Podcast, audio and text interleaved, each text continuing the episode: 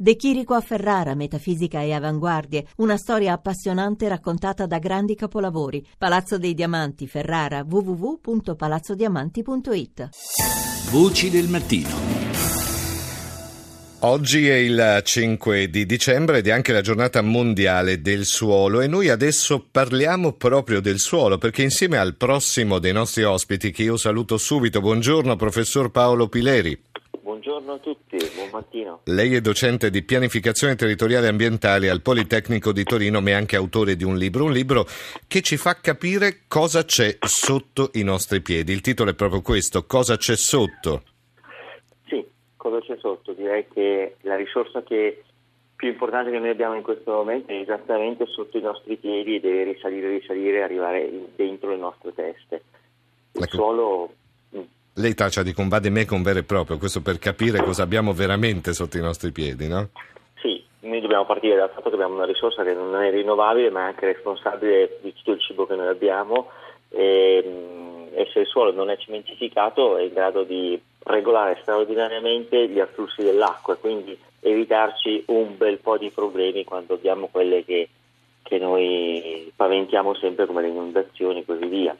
Oggi Eh, però, professore, c'è un po' una diversa percezione di quello che è il valore stesso del territorio, no? inteso anche come suolo, nel senso abbiamo un po' tutti eh, probabilmente allargato le nostre vedute sulla terra che ci permette di, di sopravvivere su questo pianeta. Allora, sicuramente eh, c'è molta più consapevolezza, molta più sensibilità da questo punto di vista. Ci mancano però alla fine ancora quei dispositivi normativi e anche quei dispositivi culturali che ci mettono per sempre al riparo dall'abuso di queste risorse. In questo momento il suolo è la risorsa meno tutelata dal punto di vista normativo ed è quella che ancora più rischia anche perché alla fine è anche all'interno del nostro ABC delle, come dire, delle cose su cui meno ci preoccupiamo. Noi non immaginiamo che sia una Sì, risorsa sì, finita, sì, ma immaginiamo sempre che possiamo usarla per farci la villetta o, o che tutto sommato i processi di cementificazione sono giusti in un'ottica di sviluppo. In realtà sono risorse che hanno bisogno davvero che la società faccia un atto di coscienza molto forte e prepari quei dispositivi per tutelarle, al di là delle parole e delle consapevolezze che possono pur sempre crescere.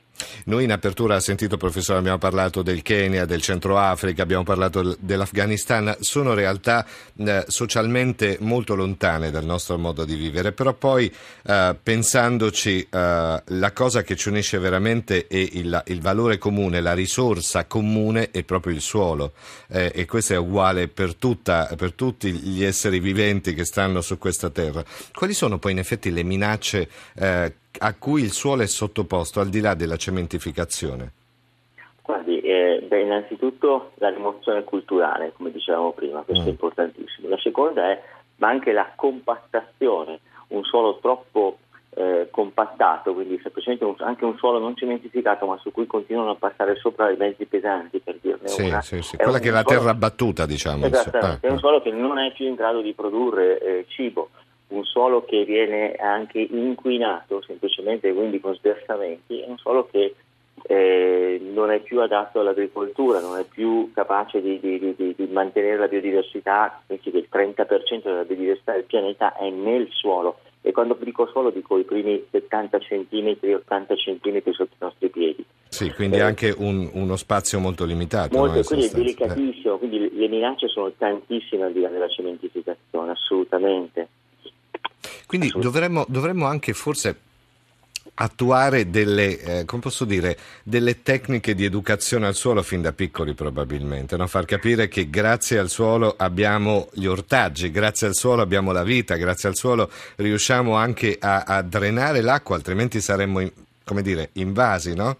Bravissimo, lei ha toccato un, un punto fondamentale, quello dell'educazione eh, positiva alle nostre risorse, cioè nel senso intendo positiva proprio eh, nel senso di in- insegnare non solo che cos'è una risorsa, ma anche predisporre il cittadino nel, nel- come dire, in quell'atteggiamento di tutela della risorsa, proprio perché è una cosa positiva, lui ne va orgoglioso di tutelarlo, esattamente, questo è un punto fondamentale. Queste giornate come tutto questo anno aveva anche questo obiettivo, quello di ricordare eh, a tutti quanto è importante, a tutti, e non solo ai bambini, perché poi i bambini poeti gli insegniamo un sacco certo. di cose, ma poi non governano loro. Certo, certo, quello che comunque ci sembra uh, bello, almeno nell'ultimo periodo, che molti giovanissimi, molte, molti ragazzi anche in Italia si sono messi anche a coltivare la terra. Questo è, è un primo passo, credo, no? l'importanza di capire che grazie a quei 70 centimetri di suolo beh, nasce la vita, nascono le cose che poi ci permettono anche di nutrirci.